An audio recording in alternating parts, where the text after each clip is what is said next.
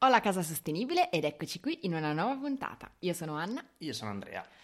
Oggi parleremo di un altro macro argomento della sostenibilità che diciamo è uno di quei, mm, come li definiamo noi, vasi di Pandora che quando si toglie il coperchio ne esce una sorta di mare Mostro. che ti attraversa e tu non sai come rimanere a galla e cerchi, cerchi di non annegare. Esatto. Eh, che è una cosa che penso che succeda più o meno a tutti quando si parla di questo argomento e sì, un po' come il cibo nella nostra, diciamo, strada verso la sostenibilità, a piccoli passi ci stiamo muovendo anche nell'ambito del fashion, della moda. Perché noi siamo fashion victims. Fashion- Eh, Noi perché- siamo fast fashion victims, Esatto. prove, forse, no? Oh, ciao Laura, ben arrivata. Ciao. In live, quindi appro- eh, appropinquiamoci per questa call to Sì, action. sei la nostra prima ascoltatrice live, quindi grande, ciao. Grande, direttamente da, da Dipen è arrivata e Ottimo. forse arriva anche Luca, lo sto, lo sto punzecchiando per, per venire in live e vi ricordiamo che se volete seguire le live potete venire su Spreaker che è un'applicazione che trovate sul vostro store, cercate Casa Sostenibile e mm, Vi iscrivete. vi iscrivete così quando andiamo live vi arriva una notifichina. Perfetto. Oh, E- grande Laura, grazie. Fantastica. Allora, partiamo dalle basi, perché l'altra sera abbiamo detto, ma ci facciamo una cenetta romantica, ce ne stiamo insieme, due coccoline, poi a Mhm. letto presto? Ma no, guardiamoci un documentario spacca cuore, versa lacrime Esatto. a proposito della fast fashion e abbiamo trovato, anzi Anna che è un segugio, ha trovato questo eh, documentario che si Sì. chiama River Blue, scritto tutto attaccato perché se no lo Sì, trovate su esatto. Vimeo che è a pagamento, costa poco, Sì, tipo un paio di euro. sì, comunque. 2,50 euro, una roba del genere, e che secondo me vale la pena mh, dargli insomma una possibilità. Sì, c'è da dire che noi eravamo- avevamo già visto quello che era il, ehm, l'altro documentario, quello che è uno dei più visti sulla fast fashion, Sì, che è The True chiama- Cost. Sì, The True Cost. Eh, è un altro documentario che si trova facilmente comunque, anche quello sempre pagando una cifra comunque irrisoria. Sì, e, io in realtà avevo eh, avuto la fortuna, era su Netflix una All'inizio volta. anch'io l'ho visto gratuitamente. visto lì. E eh, c'è da dire che hanno due focus diversi, sono da Sì. guardare entrambi secondo me. Esatto, Eh, ti mettono un po' l'ansia entrambi, giustamente. Però eh, se The True Coast eh, mette più il focus su proprio la fast fashion mh, in senso lato, No, penso che, cioè, non, in tan- non quanto, cioè, va ad analizzare quella che è la fast fashion, quindi come è cambiato il, il modello, il paradigma su cui si fonda la moda oggi, quindi Esatto. non più dalla- dalle due stagioni che erano, cioè, che rappresentano la, la moda, l'alta moda, anche se l'alta moda in realtà ormai è arrivata a 4, non ne ha più due, ehm, e va a vedere invece quelle che sono, per esempio, Zara, quindi tutti questi brand che invece creano queste eh, nuove collezioni settimanalmente. Cioè, esatto, che è una cosa sostanzialmente insostenibile, Esatto. però invece eh, River Blue secondo me, almeno da quel che ho capito, perché poi è senza sottotitoli e parlano tipo in ing- indiano-inglese, che non è facilissimo da capire, però eh, pone, mi sembra, un po' più l'attenzione sulla questione ambientale, Sì, è vero, Fast- cioè The True Cost pone l'accento pi- di più sul costo umano. su, esatto, il costo della vita, nel senso che quando ci si approccia a questo a livello sostenibile ehm, di comunque qualunque ambito in realtà, però nel Mhm. caso della moda nello specifico ci sono in realtà non solo due ma ben tre elementi. Uno ovviamente quello che sappiamo tutti, eh, che è il costo appunto a livello umano, quindi che è- costa proprio vite, cioè sangue, morte delle persone, senza parlare poi di quelli che sono la privazione dei diritti fondamentali, salari bassissimi, minorenni che lavorano con percosse, violenze di ogni tipo Mhm. in, queste, in queste aziende, in queste fabbriche che appunto come poi abbiamo visto che con sono dei crollo. magazzini sostanzialmente. Sì, ma poi in delle condizioni veramente pietose, nel senso che eh, anche per esempio quello che è stato il crollo del Rana Plaza a- appunto in Bangladesh nel 2013, che è stato quello che poi ha fatto scaturire tutto lo scandalo della fast fashion, Mhm. che poi si è spento sfortunatamente, mh, perché ormai sono passati tanti anni, Sì, sono passati tanti anni e sembra che... un po' il fuoco si è spento. Sì, sì, il greenwashing dall'altra parte, non so se avete, conoscete eh, il greenwashing, più o meno ora lo sanno tutti, si tratta un po' di fare marketing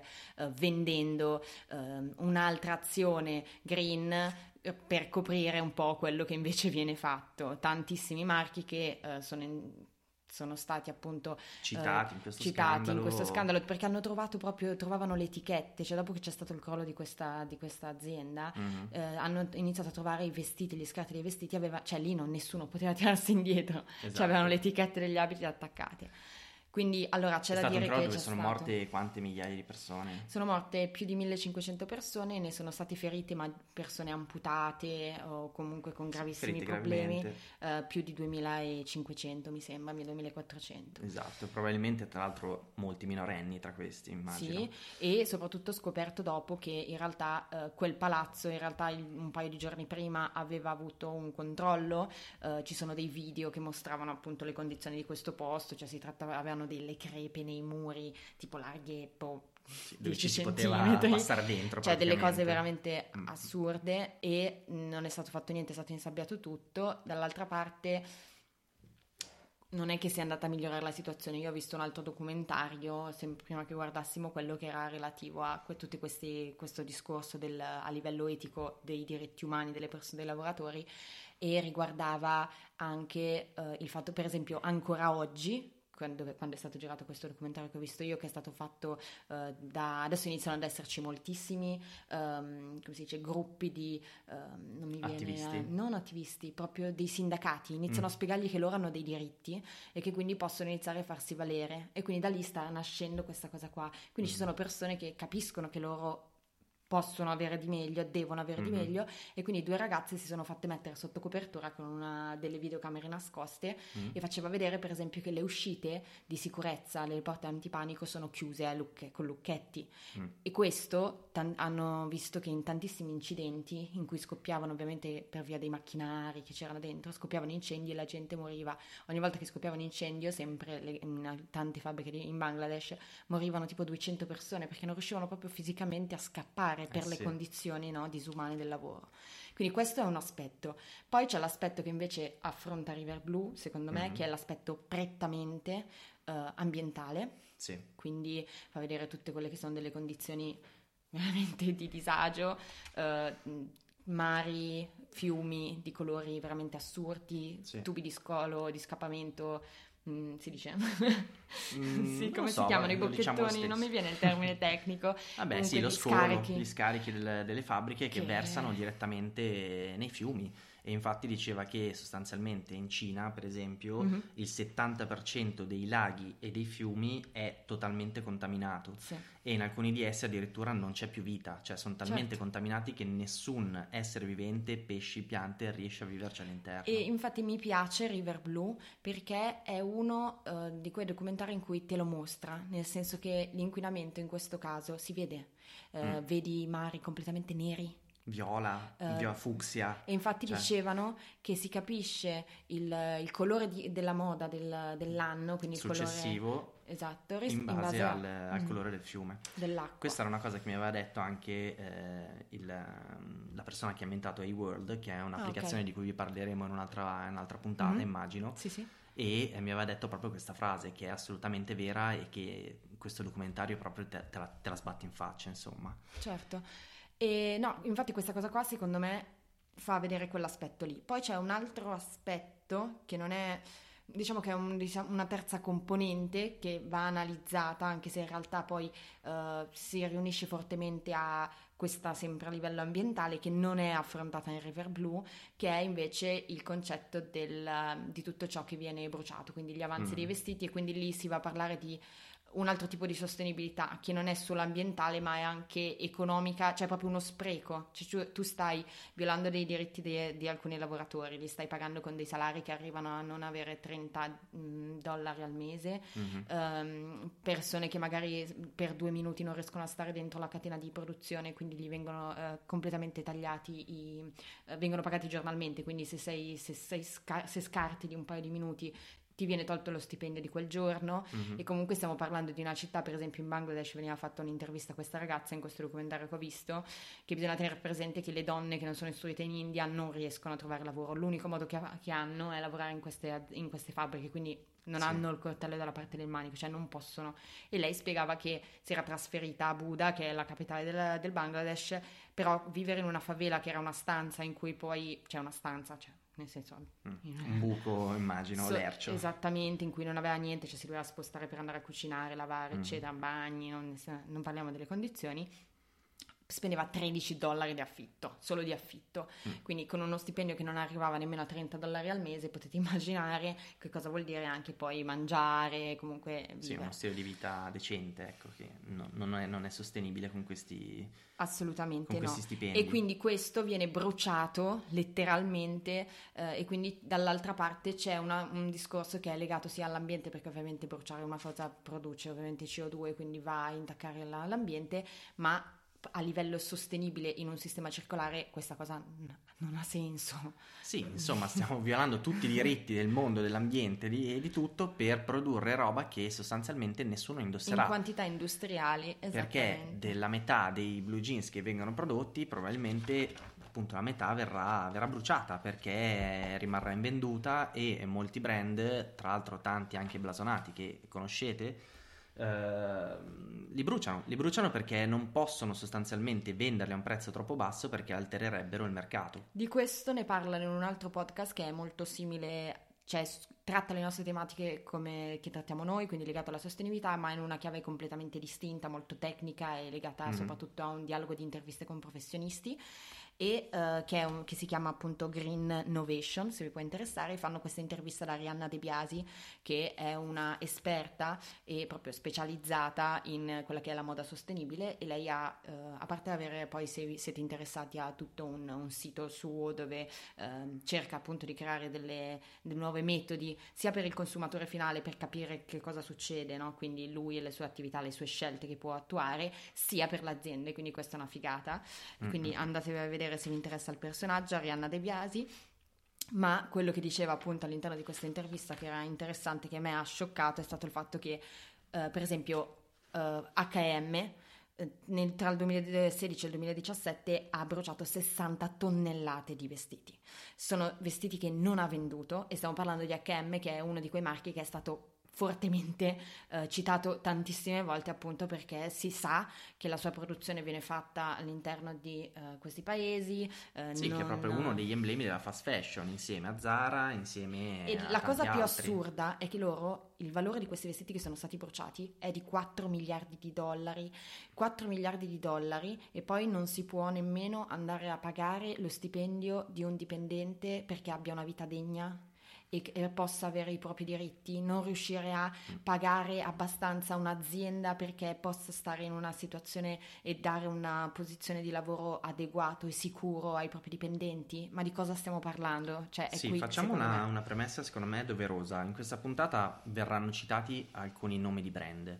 Eh, noi li citiamo perché? Perché sono citati sia in The True Coast, sia in Blue River, sia in questa intervista sì. che hai detto tu. Ah, sono citati in tantissimi articoli di giornali, sono citati a livello internazionale da... Sì. Non è che facciamo nomi, ciò che non sappiamo non lo nominiamo. Non diciamo, anche perché non abbiamo diciamo, la, la, potenza economica per sostenere una querela in questo senso, quindi uh, nel senso uh, sì, è veramente assurdo Laura, davvero. Esatto e eh, a me ha fatto veramente soffrire il mm-hmm. fatto che tra questi nomi ci fossero anche nomi che non mi aspettavo, tipo? cioè nel senso tipo Nike mm-hmm. o Adidas o Puma, non mi aspettavo che potessero rischiare di bruciarsi l'immagine mm-hmm. eh, per una cosa del genere. Cioè, una volta scoppiato lo scandalo, eh, mi aspettavo quantomeno che si ribaltasse la situazione. Ok.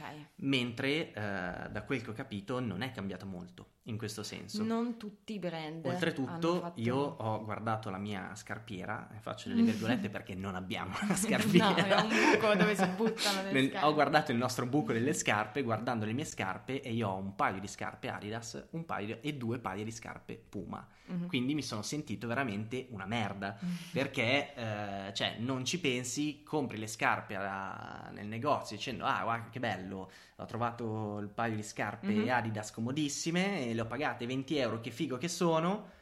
E poi però, poi però vedi il documentario e dici cazzo. No, non è solo quello che quei 20... Cioè, allora, secondo me bisogna un attimo fermarsi, nel senso che per l'amor di Dio, cioè, noi siamo entrati, allora questa cosa qui la diceva anche una, una stilista che veniva intervistata all'interno di questo documentario, che diceva giustamente che noi siamo stati introdotti piano piano all'interno di questo sistema, quindi noi non ci siamo neanche resi conto, se io penso, uh, io ho tantissimi vestiti di Zara nell'armadio, Zara altro marchio che è stato Ricita, non tanto Zara, ma proprio il gruppo Inditex di cui fanno parte tutti i marchi che sono Zara, Stradivarius, Massimo Dutti, tutti questi marchi che conosciamo molto bene.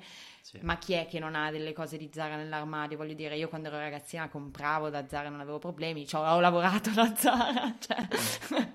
e non ti davano 30 dollari al mese. No, il fatto è che, eh, nel senso non, so, non, hanno loro, non, hanno cambiato il loro, modo di fare. E, lo, e, noi siamo nemmeno a dire che dal giorno alla notte eh, ci siamo svegliati e mi hanno detto oh che figata ci sono queste cose a 5 euro aspetta mi chiedo come. No piano piano ci è stata indorata questa pillola esatto. e noi a proposito di questo Laura ha fatto un commento mm-hmm. intelligente che dice che il, il, motivo secondo lei è che eh, lo fanno tutti poi diventa normalità e poi alla gente sostanzialmente non gliene frega niente io Vero, sono... verissimo. Ah, secondo me invece non è proprio vero, nel senso che io per primo ero uno di quelli disinteressati. Come detto, ho mm-hmm. questi marchi in casa, io che poi compro un vestito ogni due anni. Quindi, sì, potresti eh, comprarlo pure buono. Esatto, però quando compri quelle scarpe a 20 euro, non ti viene da pensare, cazzo, queste scarpe le ha cucite un bambino in Bangladesh mm-hmm. mentre cadevano a tegola in testa e mentre inquinavano, mentre le mie scarpe grigie facevano il fiume grigio.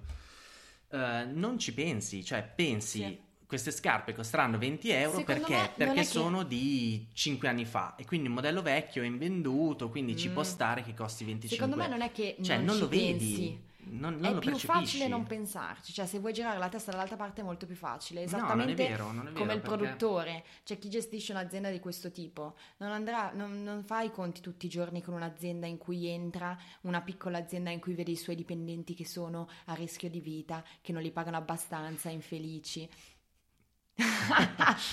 Stavo leggendo i mocassini. Di... Infatti, sono andata a cercare proprio Gucci perché ho detto: Se Gucci mi è un fast fashion, guarda, gli spezza le ossa. No, fast fashion è impossibile. e invece no, uh, certo. Per fortuna. Lo, uh. Ti fanno pagare tutto. Infatti, sono contenta perché dico almeno con questi soldi ho pagato sicuramente tutti. Hai pagato, io ho pagato, ho pagato, cioè questo plurale a tantum eh, che ci piace usare. Che, Comunque, vabbè, è stata pa- hai pagato tutta la filiera dall'inizio alla fine, le loro competenze, il materiale. Bene così. Bene così così, e però sì, io non sono tanto d'accordo. Cioè, nel senso, io sono un tipo piuttosto attento a questi argomenti. Non che prima. Lo sei diventato, c'è da dire. Sì, lo, lo siamo diventati. Lo sono diventato, però effettivamente anche adesso, dopo Casa Sostenibile, se andassi in un negozio, non ti rendi conto, non percepisci la pericolosità dell'acquisto che stai facendo. E invece, secondo me, è lì che bisogna andare a fare la, la differenza. Nel senso che bisogna iniziare a prendere coscienza. E questi, per esempio, Uh, il mondo è grande, cioè non prendiamoci in giro, eh, lo è sempre stato, prima non eravamo in connessione, ora lo siamo, quindi si è venuto a creare questo sistema e di base uh, abbiamo la possibilità, grazie a documentari, informazioni, eccetera, di sapere che cosa succede davvero. Cioè, secondo me non ci sono più scuse, nel senso... Sì, sì, effettivamente sì. Ora mm. lo sai, ti ve- vedrai che la prossima volta ci pensi, anche perché io voglio dire, uno dice, vabbè, Facciamo che sei la persona veramente a cui non frega niente di più nel mondo, ok? Mm. Possono morire, chi se ne frega, blah blah blah, sei uno stronzo patentato, dici guarda a me mi rimbalza. E no, perché tu se stai comprando delle scarpe che inquinano l'acqua con dei materiali chimici in cui non, mu- non vivono più i pesci in Cina, dove cavolo pensi che quell'acqua arrivi un giorno, no? Cioè, giusto così per capirci. Certo, infatti cioè... hanno trovato le stesse sostanze che vengono sversate nei fiumi e eh, nei mari della Cina, de- del Bangladesh, dell'India, tutti quei posti lì, eh, li hanno trovati poi negli orsi polari. Cioè, nel è senso, eh, voglio dire, la Terra è un Negli, sistema chiuso. stomaco dell'orso eh, non, è che, non è che può sparire la roba, no? Certo. E quindi questa è in realtà una problematica che, che ci tocca in prima persona. Cioè, sì. l'altra volta abbiamo fatto mh, tutta la menata sulla microplastica.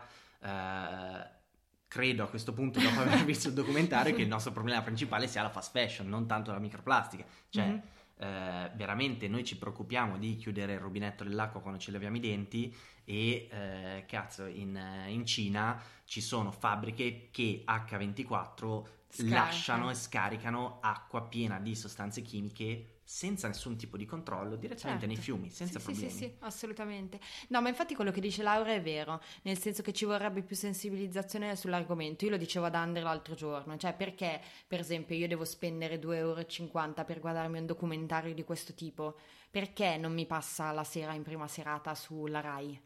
Visto che la televisione pubblica italiana, al posto che passare quelle merdate che sappiamo tutti passa, cioè Eh, perché dov'è il senso? Allora lì ci vuole attenzione, nel Te lo senso dico io è dov'è il senso, perché dopo la- il programma che ti fa vedere il documentario passa la pubblicità di H&M. Ma non è vero. Eh, come non è vero? Cioè, quando guardi il palinsesto, quelle pubblicità di vestiti cosa sono? H&M, eh, poi vabbè, adesso io non so, non è che adesso so tutti i marchi di vestiti, però comunque Mhm. tu non ti puoi mettere contro un tuo stesso eh, cliente. Cioè, nel sen- sì, nel senso, la televisione è chiaramente un- uno strumento che si sostenta. Ma infatti non, non ho detto di io ho detto la, pubblic- la- la televisione pubblica.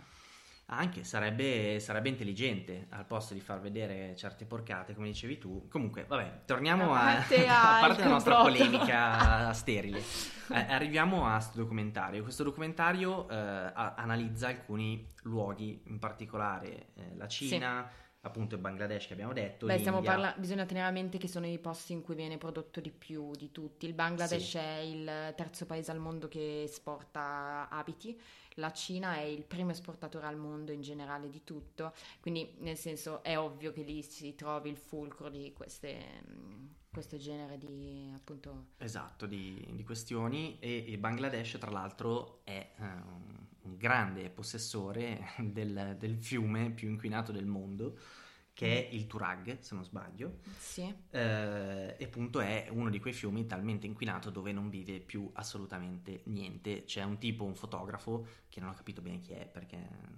È un, uh, un signore che a un certo punto, se non ho capito male, è andato in pensione e da lì ha deciso di andare a, mm, come si dice, a fare tipo dei reportage relativi Mhm. alla situazione. Esattamente non so lui che formazione o che lavoro facesse prima, perché non ha- non- in realtà non ha messo un focus su di lui, zero. No, no, no. Semplicemente dice che a un certo punto della sua vita ha iniziato a girare il mondo e vedere tutti i, eh, i corsi d'acqua, tutti i, mia- i mari, i fiumi, i laghi, eccetera, ehm, più inquinati del mondo. Sì, e da lì poi fa essere- vedere le immagini di questo fiume con l'acqua totalmente nera che sembra sostanzialmente pece Sì. e eh, spiega, insomma, fanno, fanno vedere proprio queste fabbriche che buttano in acqua eh, Continuamente. continuamente. Certo, ci sono poi, bisogna dire che ci sono moltissimi gruppi di attivisti che stanno nascendo, per esempio uno dei più grandi gruppi è in Cina ehm, e eh, sostenuti anche da Greenpeace, comunque che Mhm. hanno sedi importanti, hanno iniziato, perché bisogna anche capire che a un certo punto, cioè sono paesi emergenti, eh, cioè la Cina si è- sono ritrovati con lavoro, soldi, eh, chi è che non l'avrebbe fatto in un sistema in cui viviamo oggi? Lì cosa, il problema è che tu ti trovi dall'oggi al domani con una situazione del genere, non ci sono le regole, non ci sono ehm, nessun tipo di limitazioni, non ci sono tutele all'ambiente, quindi loro attraverso queste associazioni, questi comunque tipo per esempio anche Greenpeace, tutti gli attivisti sono prima sono andati a vedere di che cosa si trattasse, quindi hanno fatto tutte delle analisi infinite su, su, Sì. eh, campioni d'acqua e sono- hanno capito la, la gravità del problema e da lì è partita poi l'azione Mhm. eh, quella importante. E poi gli faceva vedere queste persone che con quell'acqua, cioè quell'acqua la usano, perché un- certo. è un fiume che utilizzano, ci si lavano, eh, magari la bevono, sono gli animali che ci passano dentro, No, che non ragazzi, vuoi sapere cioè, che fine fanno. In Bangladesh mh, penso che sia l'1 o il 2% della popolazione che ha accesso all'acqua corrente, quindi Esatto. tutto que- la luce, cioè tutto quello che noi facciamo in casa, che come se tu dici, vabbè, il fiume di fianco a casa mia è, mh, è inquinato, capirai, noi abbiamo i filtri, cioè loro tutto direttamente Certo, lì, l'acqua- si lavano, l'acqua che bevono hanno è l'acqua che mangiano, con cui lavano i vestiti, cioè... E oltretutto, eh, questo signore, che forse avremmo dovuto segnarci il nome, però eh, il signore che faceva queste foto ehm, diceva che Lo chiameremo il fotografo. il fotografo, sì, diceva che c'era una puzza devastante, che gli bruciavano Ah, sì. gli occhi, che gli bruciava la gola e si chiedeva come fanno a stare nell'acqua questi qua, cioè a lavarsi con quest'acqua, a vivere qua intorno, perché ovviamente intorno sono le case e tutto quanto. Sì, sì. E chiedeva a eh, una dottoressa, credo, che diceva che ehm, queste persone che vivono nei pressi del fiume e che Ah, lavorano in queste fabbriche... lei. Ah, è vero, sì. Perdono eh, l'olfatto e perdono il gusto. I bambini, i bambini Cioè. non hanno più il senso del gusto, non hanno più il senso dell'olfatto, senza tralasciare le malattie che hanno, perché poi sono state documentate anche tutte le, le le diverse malattie, le malformazioni che ne sono derivate.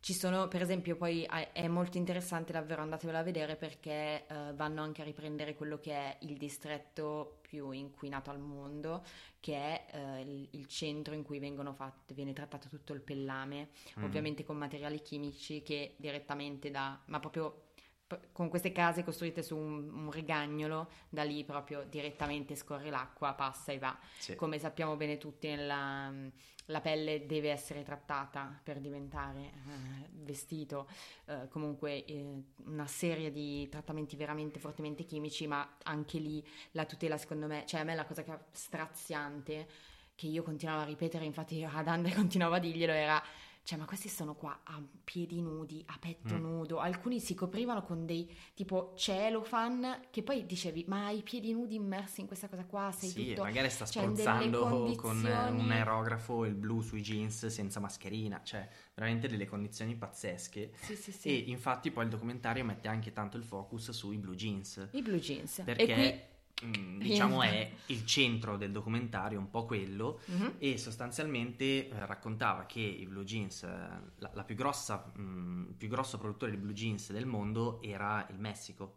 Eh, Stati Uniti in realtà all'inizio, giustamente. sì, Stati Uniti. Che poi ha spostato in Messico. Esatto, e che poi però eh, dopo non ho capito bene una legge di- Sì. dei accordi con l'Oriente È successo così. Allora, gli Stati Uniti, allora, in realtà non si tratta del Messico, si trattava di, quei- di quelle aree che ci sono al confine del Texas. Sì. Eh, e ovviamente potete immaginare che gli Stati Uniti, anche se erano gli anni 70, avevano già delle mh, comunque leggi molto eh, forti eh, riguardo alla tutela dell'ambiente. C'è stata un'apertura, l'apertura, quella che ha fatto Kennedy appunto con eh, la, per aprire la produzione all'estero, quindi la manodopera si è spostata, si poteva spostare, ovviamente il costo minore, nessun tipo di tutela né dei lavoratori né del- dell'impatto ambientale e tutti si sono spostati ovviamente. Esatto, fa un po' ridere che fanno vedere il Niente. discorso del presidente che diceva eh questa è una grande possibilità per Sì. l'America Perché eh, era stato e soprattutto fatto per con- l'ambiente sì, Era dopo tempo due fatto- anni è stato tutto de- delocalizzato in Cina e eh, in, in India e- ed è nata la fast fashion quindi grazie, bene così eh, andiamo avanti così Grazie Kenny. Esatto, E- e, eh, quindi mh, ci sono tutta una serie di marchi come Levi's, come H&M, Adidas o Gap Mm. che eh, Sono stati citati. sono stati citati, ovviamente e che per produrre questi blue jeans utilizzano una mannata, una cifra di sostanze Allora, tossiche. c'è da dire che è molto interessante anche questo focus che viene messo sui jeans, perché noi non ce lo rendiamo conto, i jeans sono stati all'interno della nostra cultura eh, oggetto che ha dato, era un oggetto di ribalta, era l'oggetto del, eh, del povero eh, che appunto utilizzava questi jeans per lavorare, sono diventati una tendenza. Quindi Sì. questi sono stati un uno simbolo. strumento, esatto, è un simbolo molto forte di quegli anni eh, quando sono entrati in voga. Ci siamo affezionati, siamo completamente affezionati a, queste- a questo prodotto, ne abbiamo tutti i jeans e il problema è che nessuno sa, almeno io non lo sapevo, penso nemmeno tu, che produrre un paio di jeans richiede una quantità d'acqua Pazzesca. a dei livelli assurdi. E quando aprirete il vostro armadio, tipo io penso a mia sorella che si ascolterà questo podcast, quella più piccola, quando Quella ascolterà quello- questo podcast tipo mi odierà da morire, ma che ha tipo 10-12 paia di jeans nell'armadio, cioè se pensa a ogni Beh, ma qua- anche io ce li avrò alla 10 quantità, ah beh anche tu, alla quanti- io non ce li ho ma non perché sono una figa attenta all'ambiente, perché non mi piacciono i jeans, mi stanno scomodi. Esatto, per produrre un solo paio di jeans, il cin- esattamente il 501 di Levi's, Sì, Levi's ha fatto una ricerca. eh, si producono, anzi si sprecano 920 litri di acqua. Sì. 32 kg di CO2 vengono prodotte e si utilizza un'energia di 400 megajoule Mhm. eh, che per darvi un'idea è eh, l'energia necessaria a tenere un computer acceso per 506 ore. Quanti giorni sono 506 ore? Non lo so quanti giorni sono, ma sono tanti. Sono E tantissimi. ehm, per la CO2 invece equivale a guidare per 76 miglia Ecco. E eh, pure per quanto riguarda l'acqua, i 920 litri di acqua equivale a tenere l'acqua aperta del, del tubo dell'acqua tipo del Mhm. giardino per più di due ore. Questo per produrre un solo paio di Un jeans. solo paio di jeans. Praticamente Contate- il computer acceso, Mm, a ca- cioè scusate, il computer in carica è per 21 giorni, 24 ore al giorno. Esatto. E considerate che, come abbiamo detto all'inizio, praticamente metà di quello che produciamo in questa maniera macabra, macabra viene prodotto e poi bruciato. Cioè, Esatto. veramente- In più, anche qui è interessante il fatto che un'azienda di fast fashion eh, usa l'acqua eh, di più o meno 43.000 piscine olimpioniche eh, ogni anno per la Sì. produzione di jeans. E Allora- utilizzano il 3,2% di tutta l'acqua accessibile eh, Sì. della popolazione.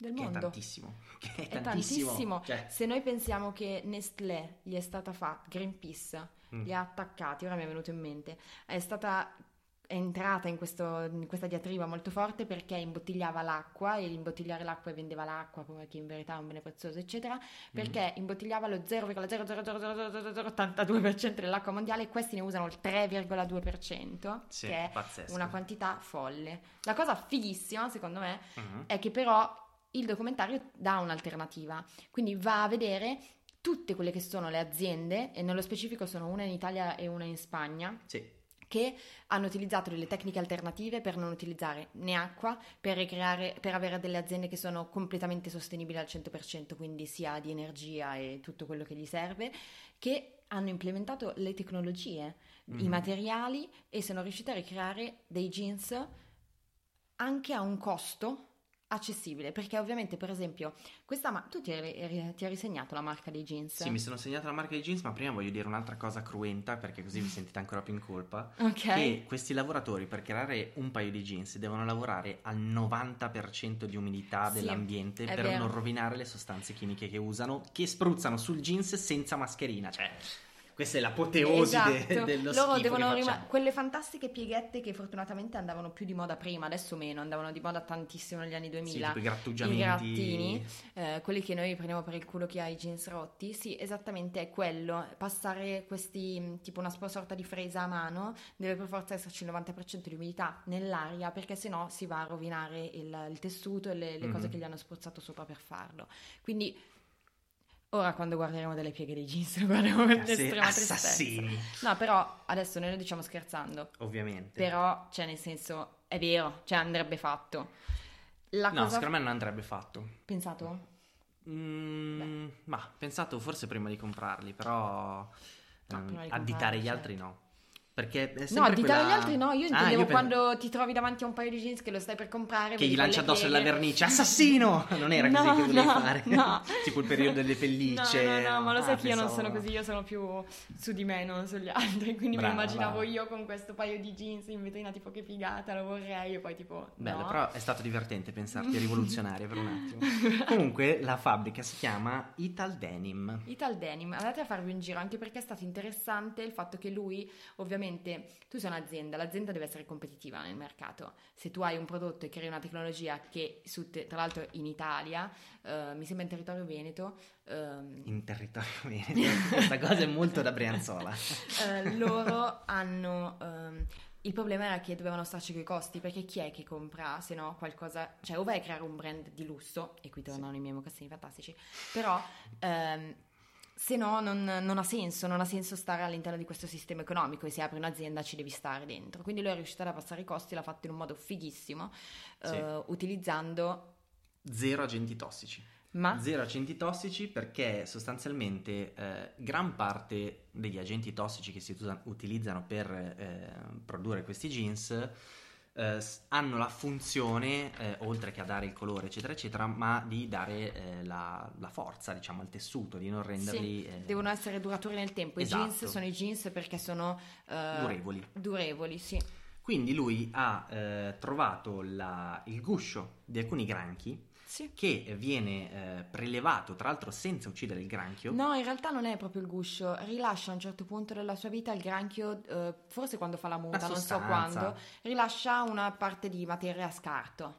Esatto. Loro la raccolgono e da questa sviluppano mm, cioè una tecnologia per cui poi la applicano al jeans. Una tecnologia, la frullano. La Ah, frullano ah, e lo non uniscono all'acqua. Ah, Io ho ok. capito così. Praticamente loro prendono sta roba, la frullano e eh, questo gli dà eh, la forza ai jeans, la stessa forza che venivano utilizzati, eh, cioè che, che, per dar la stessa forza venivano utilizzate tutte quelle sostanze chimiche sì. che oltretutto lui diceva non solo è una figata per l'ambiente perché sta roba è biodegradabile e non devo neanche ammazzare i granchi, certo. eh, ma risparmia un sacco di soldi Esatto. Perché eh, ho rimpiazzato una decina almeno di sostanze che non devo più comprare e, e che poi non vanno che ci ritorna l'imprenditore Veneto che... Esatto, bravi Veneti, ci piacete così e ci piace il vostro spritz. La cosa che è molto interessante, eh, legata sempre a questo discorso, era il fatto che stava attentissimo anche alle microplastiche. Sai che ha una catena di produzione in cui, come abbiamo già detto nella puntata scorsa, se non l'avete sentita andatevene ad ascoltare, le microplastiche si creano uh, attraverso appunto quelli che sono dei semplicemente... Um, lavaggi. Sì, lavaggi o comunque basta che si sfregano le superfici. Quindi lui sa che incamerando riutilizzando l'acqua e rifiltrandola, quindi non scaricandola da un'altra parte, ma all'interno di un sistema suo, della sua azienda, come vi dicevo prima, sostenibile, uh, è in grado anche di tutelare questa cosa, quindi ancora più avanti coi tempi, perché come sì. abbiamo detto nell'altra volta, ancora è, stiamo parlando di qualcosa che non, non è stato... Uh, non è un problema che viene visto, quindi non viene ancora sì. risolto, non ci sono gli strumenti per farlo. Quindi qui già hai la visione di un imprenditore illuminato. Sì, che poi tra l'altro tra le figate di questa fabbrica eh, riesci a risparmiare l'80% dell'acqua che normalmente dovrebbe essere utilizzata per produrre un jeans, che anche qui è immenso, cioè se eh, paragonato, cioè se, met- se, fate due calcoli rispetto ai numeri che vi abbiamo detto prima, l'80% d'acqua in meno è tantissima acqua. E quindi anche qui eh, bisogna fare un plauso a questo tipo di imprenditori e magari eh, pensare, mm, sostanzialmente pensare di più prima di acquistare sì. eh, che cosa stiamo acquistando e Bene. qual è il costo effettivo di quel prodotto. Perché la magliettina di Zara a 2 euro, sì, bella, però c'è sempre un però. Sì, eh, ed è lì che va il true cost del, del esatto. documentario. Dall'altra parte è interessante perché questo sistema, come diceva lui, eh, è riuscito a mantenere i prezzi alla pari. Sì. Quindi vuol dire che è un sistema che si può applicare su larga scala, quindi stavamo parlando prima di una quantità d'acqua che era pari a 920 litri, mi sembra, di uh, acqua. Sì, 920 litri d'acqua, ma alla fine dicevamo che era il 3,2% dell'acqua mondiale totale, andiamo a togliergli l'80%, si può fare, cioè nel senso esistono delle alternative, la, come quello lo spagnolo, sempre un altro Sì, lo spagnolo è un altro insomma baluardo della sostenibilità nei vestiti sì. e praticamente lui ha risolto il problema dei graffi su questi benedetti jeans utilizzando un laser. Sì. Quindi diceva utilizzando la luce che non va sostanzialmente a rovinare il jeans e mi dà lo stesso effetto, non solo è una figata perché eh, riesca a fare a computer delle grafiche che altrimenti non sarei riuscito a fare, sì, sì. Eh, ma poi non devo utilizzare tutta questa sorta di prodotti. No, loro sono riusciti anche a togliere l'acqua da, completamente dalla produzione di jeans, che esatto, se ci pensiamo, sì. e lì è molto interessante, utilizzano delle tecniche a secco ovviamente. Cioè, sì, utilizzano l'ozono. Segreti loro, giustamente. L'altra cosa che invece mi sembrava interessante sempre rispetto al discorso dei jeans era che venivano intervistati quelli che sono stati i due designer che hanno lanciato la moda dei jeans graffiati. Eh, loro che sono andati a ricercare questa manodopera specifica per creare degli stili, colori, eccetera, eh, si sono resi conto a un certo punto che avevano... Del true cost. Si sono resi conto, non tanto del loro true cost, perché comunque se si sta no, parlando no, di alta moda, in fondo si sa che nel senso la quantità è poca, viene fatta attraverso una manodopera solitamente locale, quindi, mm-hmm. e a, con attenzione perché le leggi ci sono, si sono resi conto che inter, in, in, lanciare questa moda ha, ha generato nel mondo un disastro. Un disastro. E quindi, quindi, poi andavano a cercare le soluzioni. e poi uno c'era di loro lui ha un'azienda. Sì, e diceva è fighissimo vedere che ho creato qualcosa che era bello, che è diventato poi un problema e adesso sto andando a creare anche la soluzione o comunque a cercarla. Esatto, e... no no l'ha trovata, sì. perché loro attraverso l'ozono fissano il colore, utilizzano tutte anche loro delle tecniche particolari, quindi Uh, si va, nel senso, è, secondo me questo mi è piaciuto perché è un po' il nostro modo di pensare, nel senso è lo stesso, vabbè certo quello è applicato poi a una cosa più grande, penso che sia anche più difficile magari a livello personale quando ti trovi in una situazione del genere, però è lo stesso discorso che facciamo sempre, questo, in questo caso specifico leg- legato al fashion. Non è che adesso Andrea ha un più. paio di Adidas e si flagella col silico, ci mette il silicio eh, si, si frusta la notte. No, io apro l'armadio e ho delle magliette di Zara che tra l'altro miracolosamente sono durate anche troppi anni. Eh, quindi non, no, nel senso si riparte da domani, cioè bisogna porre attenzione, mm-hmm. non è che adesso bisogna vergognarsi e sentirsi... Esatto, quindi utilizziamo questi ultimi 5 minuti per parlare delle nostre soluzioni. La mia so- soluzione è non comprare più niente. Nudo, foglia di... Quello che abbiamo appena detto in contrario, io non compro più, basta, non compro più niente.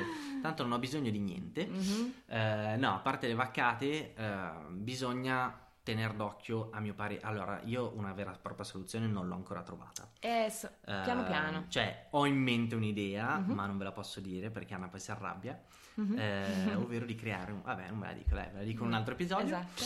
E... Um, Cosa stavo, mi sono dimenticato cosa stavo dicendo. Di base, secondo ah, di guardare me, le etichette. Eh, guardare le etichette, ma diventa complesso, nel senso che, come dicevamo noi, abbiamo il dubbio, c'è questo concetto per cui ci sono delle cose che eh, vengono magari... Eh, c'è stato, è uscito il fatto, il dibattito che se un materiale viene esportato ma poi lavorato a livello finale in mm-hmm. Italia porta al Made in Italy, comunque... Mm. Ehm, l'etichetta è importante guardarla più sui materiali è ovvio, e qui torna al discorso della puntata scorsa, quindi okay. porre l'attenzione legata a questo. Penso che vi faremo qualche uh, stories legata all'etichetta nei vestiti perché sono interessanti, soprattutto bisogna porre l'attenzione nel come mh, mm, trattare i vestiti. Ricordiamoci che più meglio li laviamo, meglio li teniamo, più durano, più durano quindi sì. è più importante.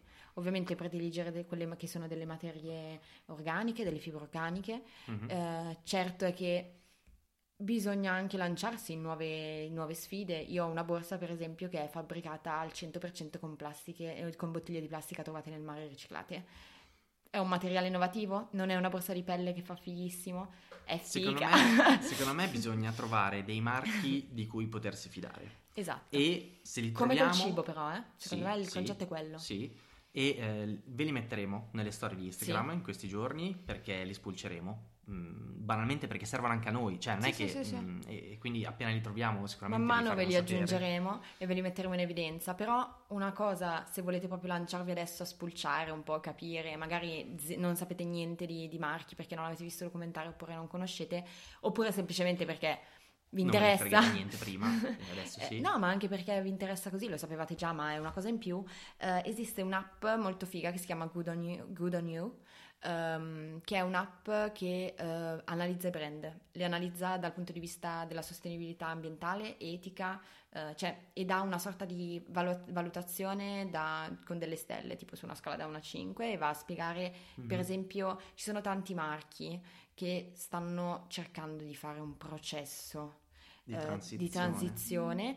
Uh, ci sono dei marchi, per esempio, invece che fanno solo greenwashing, quindi è importante che voi, non è, voi come noi non si può passare completamente a sbattersi la testa delle ore infinite se dovete cercare di comprare qualcosa perché è impensabile mm. però esistono delle soluzioni per farlo esistono tantissime blog um, ovviamente tantissime cose in inglese ma esistono anche tante pagine in italiano tantissimi sì. influencer quindi tutti questi vari tips per scegliere e migliorare quelli sicuramente ve li metteremo in evidenza nelle storie sì, perché, anche, perché anche noi stiamo cercando di capire. Insomma, è fondamentale secondo me che non sia frustrante questa, questa transizione perché sennò poi la si abbandona. E, è come un po' smettere di fumare, no? Se non riesci e ti fumi una sigaretta di, di, di sgarro, mm-hmm. se ti flagelli alla fine stai male e ne fumi un'altra. Se invece la prendi, diciamo, bene, mm-hmm. puoi passarci sopra e andare avanti. Questa è Anna che dice queste cose perché così dopo si fuma una sigaretta. Messaggi subliminali. allora, quindi ragazzi, noi adesso questa puntata abbia, avremmo concluso, se tu non vuoi aggiungere altro. Direi che siamo a posto. Direi che ci sentiamo su Instagram e eh, ci aggiorniamo con i nuovi marchi, le nuove cose che troviamo, che scoviamo. Blog, influencer, sì sì. Esatto, sì. parole a caso, marketing, eh, non mi vengono in mente altre. E eh, ci sentiamo nel prossimo episodio. Ricordatevi di lasciare una fantastica recensione a 5 stelle su Apple Podcast, oh, che yes. ci dà una grande mano. Se invece ci state ascoltando da Spotify, cliccate su segui, esatto. così vi arriva la notifichina quando esce la puntata. E invitate tutti i vostri amici e parenti ad ascoltarci. Esatto, facciamo una bella condivisione sui vostri e i nostri social network. Quindi detto questo, ci sentiamo nel prossimo episodio. Ciao! Ciao!